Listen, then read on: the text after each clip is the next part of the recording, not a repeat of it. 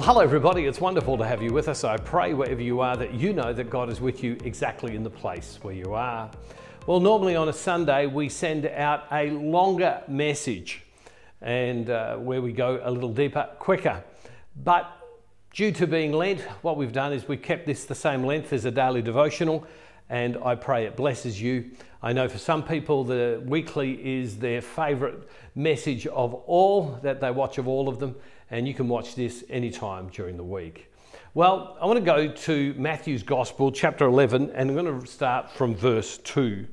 And it says this When John heard in prison what the Messiah was doing, he sent word by his disciples and said to him, Are you the one who is to come, or are we to wait for another? Jesus answered, Go and tell John what you see and hear and see.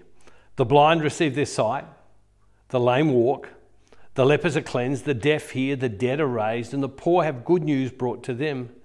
And blessed is anyone who takes no offense at me.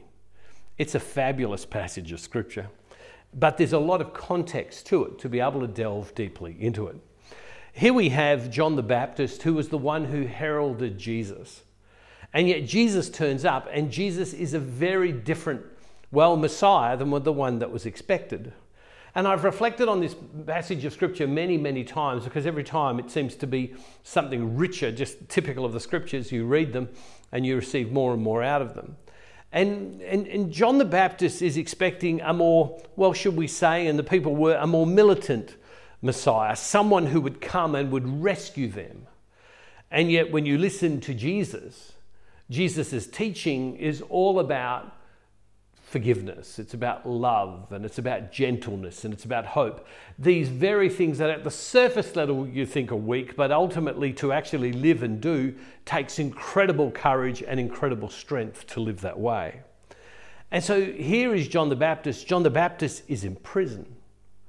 And John the Baptist sends this message to Jesus, and he says to Jesus, Are you the one? Confirm for me that you're the one that we've been waiting for. Because our image of you was different.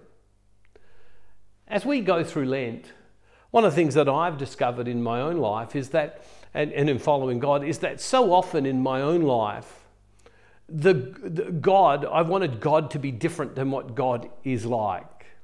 I've wanted God to answer all of my prayers. I've wanted God to, in some sense, make life easy. I've wanted God to take away things like war and violence. I've wanted God to arrest the issues such as homelessness. I've wanted God to keep families together and relationships together and people being at peace.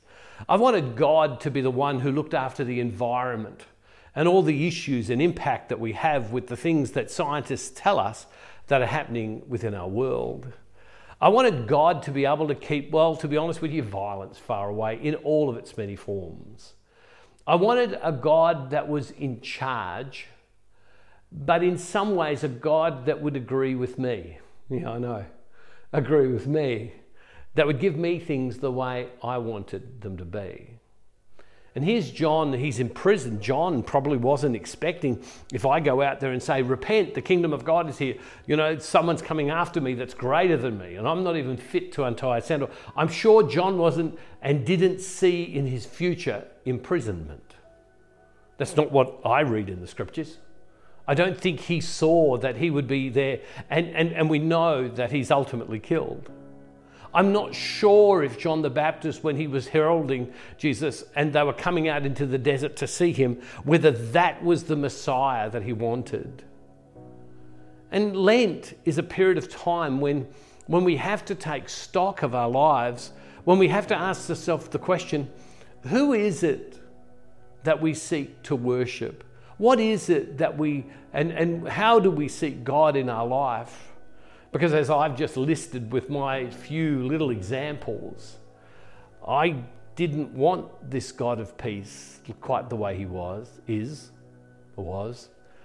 I didn't want this God of you know humility and this God of uh, who's capable of everything, and yet it seems, at one sense, as I've heard some older people say, seems to allow anything to go on these days. No, no, no. I wanted a God that worked according to my plans. God who would work according to what I wanted. Lent is the time when we come before God and we say, God, not my will, but yours. Lent is a time when we come and we say, Lord, less of me, more of you. That's what John the Baptist said. So when John the Baptist's disciples go to Jesus and they say, John the Baptist, who's in prison, he wants to know. He wants to know. He wants to know. And this is his question. I'll just read it again. When John heard in prison what the Messiah was doing, he sent word by his disciples and said to him, Are you the one who is to come? Or are we to wait for another? In other words, is there someone more spectacular, more authoritative, possibly, more in control than you? Because you were not what we were expecting. Jesus answered, Go and tell John what you hear and see. The blind receive their sight, the lame walk, the lepers are cleansed, the deaf hear, the dead are raised, the poor of good news brought to them, and blessed is anyone who takes no offense at me. See, what they were possibly hoping for was power and control. And Jesus comes along and delivers a completely different kingdom. Because to be honest with you, isn't it power and control that's at the heart of where we are? I, I once heard someone say that 19 of the parables Jesus spoke about were either about money or power, things that we can place before God and things that will allow us to put ourselves before God if misused. They can be wonderfully for God's use, but can be misused. And, and, so, and so Jesus says, Go back in, to, in, to John, who's in prison, and tell him that the kingdom that I'm declaring, that sees itself whilst I'm here, manifested in the healing of these bodies of people, is the setting free of people from a bigger picture than just their physical needs, but is about a greater kingdom, the kingdom of my Father in heaven a kingdom that was always meant to be where my Father, where God would spend time with no hindrance and no barriers between people. Maybe our prayer needs to be this Lent God, your will, God, your way, God, less of what I want and more of you. That's a hard prayer. Less of what I want, but more of you. Show me your ways, Lord God. I think that's probably closer to what Jesus was trying to say. John, you had an idea. It isn't the way it works with, uh, us, with, with, with what God wants.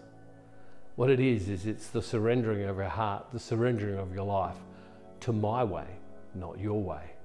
And in my way, you will find freedom and you will find peace. I think that's what Lent is all about. Loving Father, I thank you today that you're with us. I pray, Lord God, that we could surrender what we want to your will, to your way. Come, Lord God, to us. Transform our lives.